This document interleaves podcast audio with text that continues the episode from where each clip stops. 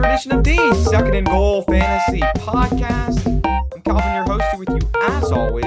And in today's show, I'll be previewing week nine for fantasy football in 2022. But first, reacting to the NFL trade deadline, which just came and went. And we had perhaps the craziest trade deadline in the NFL that we've had in years because it feels like every single year there's hype for the trade deadline, and every single year nothing ends up happening. But this year was different. There was a lot on both sides of the football for a lot of teams, and we'll be reacting to it for fantasy purposes. So that replaces the big questions segment for today because there's a lot of big questions with the trade deadline that we need to talk about. So that's what we will be discussing. Then week nine starters sit and booms and busts. So it's going to be a good show. The trade deadline came and went, lots to discuss, and I'll get you caught up on all the news. So be sure to follow on Twitter as always at Calvin underscore SGF at SGF pod for the podcast. Second and goal fantasy at gmail.com is where you can send fantasy questions. Be sure to check out the Twitter for the start sit thread on Sunday. I may end up doing a college football broadcast on Saturday this weekend. We will see. If so, it'll be posted about on Twitter. So keep an eye out for that as well. So let's talk trade deadline. Then we'll do starter sit and booms and busts. But first, let's go look at the transactions that occurred on Tuesday. Lots to talk about. Lots the trade deadline happened and tons of trades. First, let's start with I guess let's go from most recent to least recent. It's crazy. Suspended Calvin Ridley, of course, the one who got suspended for gambling on the Falcons beating the Jaguars, among other things, is now on the Jaguars. He got traded in exchange for draft compensation, could be worth at maximum a 2023 fifth round pick and a 2024 second round pick. And so Calvin Ridley will now try to restart his career with Jacksonville, presumably be reinstated after this season with the Jaguars and with Trevor Lawrence. And this is interesting this is going to boost Trevor Lawrence's long term dynasty value. I can tell you that for sure. I think we may see a bit of a year three leap from Trevor Lawrence now having an elite receiver on the team. Ridley will probably have some good value, probably be at least a solid wide receiver two over there. And so there's a lot to like. Of course, this bumps down Christian Kirk's status a little bit with the Jaguars, of course, but that's going to happen all of that next year. So big blockbuster news there. Also, the Bears, they added Chase Claypool to the offense. Finally, Justin Fields has another receiver. I think Chase Claypool and Darnell Mooney will be fighting out for the number one receiver role. That will make both of them probably cons- too inconsistent in fantasy to start each week. But I still think the Bears' passing production overall goes up from week to week. And this makes Justin Fields a more reliable week to week starter because we know he has that rushing upside, but this helps his passing floor as well. The Vikings, they acquired TJ Hockenson from the Lions. Think this makes Hockenson probably a back end tight end one because uh, we know his talent and he will probably get some looks. Of course, there's some competition and there's still Dalvin Cook in this offense as well. But I think TJ Hockenson becomes a back end tight end one, and this boosts Kirk Cousins' stock very slightly as well. So those were basically the three big trades of the week or of the trade deadline. There were more other uh, there were other trades that happened, but we've talked about them on the podcast in the past. But lots of movement as well, lots of other trades as well that didn't have to do with offense. I guess the last piece of news is that Chase Edmonds as well is on the Broncos now, which he'll maybe get some pass catching work there. Probably not startable, but he might take over that like complementary role to Melvin Gordon. And then the other news was that Jeff Wilson replaced Chase Edmonds in Miami. So I think Raheem Mostert retains his value. Jeff Wilson will play some sort of change of pace role. But Mike McDaniel likes to acquire his former RBs. And so he's got two of them now. So let's talk starter sit.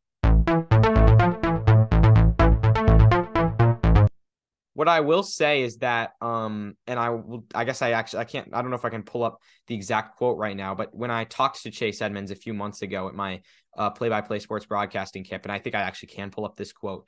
He was talking about, um, I'm not sure if he was entirely correct about his role in Miami, as he didn't end up being the starting quarterback, but he was completely correct in his evaluation of how Tyreek Hill was going to go off in Miami, which was a take I shared with him throughout the offseason. And well, obviously it wasn't a take I came up with just because he said that I was a Tyreek Hill guy throughout the offseason, but he described how he thought Tyreek Hill was going to eat even more with Tua Tagovailoa in the offense, and he was right.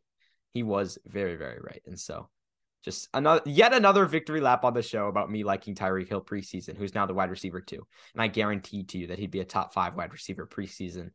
And despite him barely being ranked in the top 10 at times. So yeah, Chase Edmonds a good was a good dude though for sure. So I hope he does well in Denver. Starter sit. First guy, Josh Palmer versus the Falcons. I'm going to start Josh Palmer in this situation. He got about nine targets a couple weeks ago, missed last week, but now Mike Williams is out. Keenan Allen might be out, and it's against a soft Falcons defense. This is an easy start for me with that target potential. David Montgomery versus the Dolphins. This is a tougher one, but he's still a borderline start. You shouldn't be expecting too much because I think the Bears are going to be behind in this game. And while they still like to run the ball, I think Khalil Herbert has now established himself for the moment as the superior running back in Chicago. So Montgomery is a borderline flex play who is very touchdown dependent. I don't think you should be expecting too much, but you still can start him. Then D'Onta Foreman versus the Bengals. I got this take wrong last week with Foreman saying that he would fall off. I think he will fall off this week now. I think I genuinely now think that the Panthers will actually be behind in a football game with D'Onta Foreman active, but I still would say start him because the Panthers have seen how effective he's been over these last couple weeks, and they're going to continue to utilize him even if they are behind in games. So I'll take the L on that one for sure from the previous week. Let's move to booms and busts. Two booms, two busts. The first boom, Jonathan Taylor. This seems weird, right? Because Jonathan Taylor has an ankle injury. He's got a backup QB and he's facing the second ranked Patriots run defense. Hear me out. There were two costly fumbles for the Colts last week against the Commanders near and in the red zone. I think the Colts will have more red zone opportunities heading into this week. And I think against the Patriots, they are going to rely on the run with Sam Ehlinger in charge of this offense. I think Sam Ehlinger looked good, but we saw a lot of, I mean, we saw a lot of zone read and read option with Sam Ehlinger, first of all. So I think a lot of that work's going to go to Taylor and Ehlinger, and I'll just I'll be a heavy ground attack but also Ehlinger was able to move the offense just enough to where the Colts were able to stay competitive. Now, of course, it was against the Commanders with Taylor Heinicke, but they en- could end up still staying competitive against the Patriots. And I think Jonathan Taylor will fight through the ankle injury and have a huge game this week. Also, I like Amon-Ra St. Brown because he got 10 targets last week, seemed to be getting more involved in the offense. I think he'll be good in the, uh, the Packers game, and I think the Lions will be competitive in this one. So I like Amon-Ra St. Brown to get a lot of targets and to kind of really get involved because that was what the Lions were doing best early in the season. And they have started to get back to that, and now I think they will even more. Busts Antonio Gibson versus the Vikings. He's been one of the top RBs in fantasy over the last two weeks. But I think against this Vikings team, especially now that they've acquired yet another playmaker, the commanders are probably going to be blown out of the water and be far, far behind. So Gibson, I don't see being very involved as much as he was last week. He was involved a lot through the passing game. That seemed more like an anomaly than what has mostly happened this year. So he's a bust for me. And then Darrell Henderson versus the Bucks, and really this entire Rams backfield. We saw Ronnie Rivers, this nobody from the practice squad, come up and get 12 touches last week.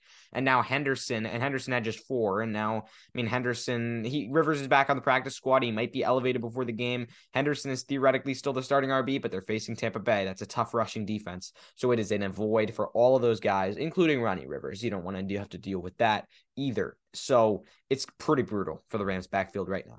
So that wraps up the show. Thank you all for tuning in. Hope this helped set your fantasy lineups. If not, if you still have start sit questions, feel free to ask them on Twitter at Calvin underscore SGF, at SGF pod, at technicalfantasy at gmail.com. Thank you all for tuning in. Keep an eye out for all the stuff happening on the Twitter. Thank you for listening. I'll see you next time.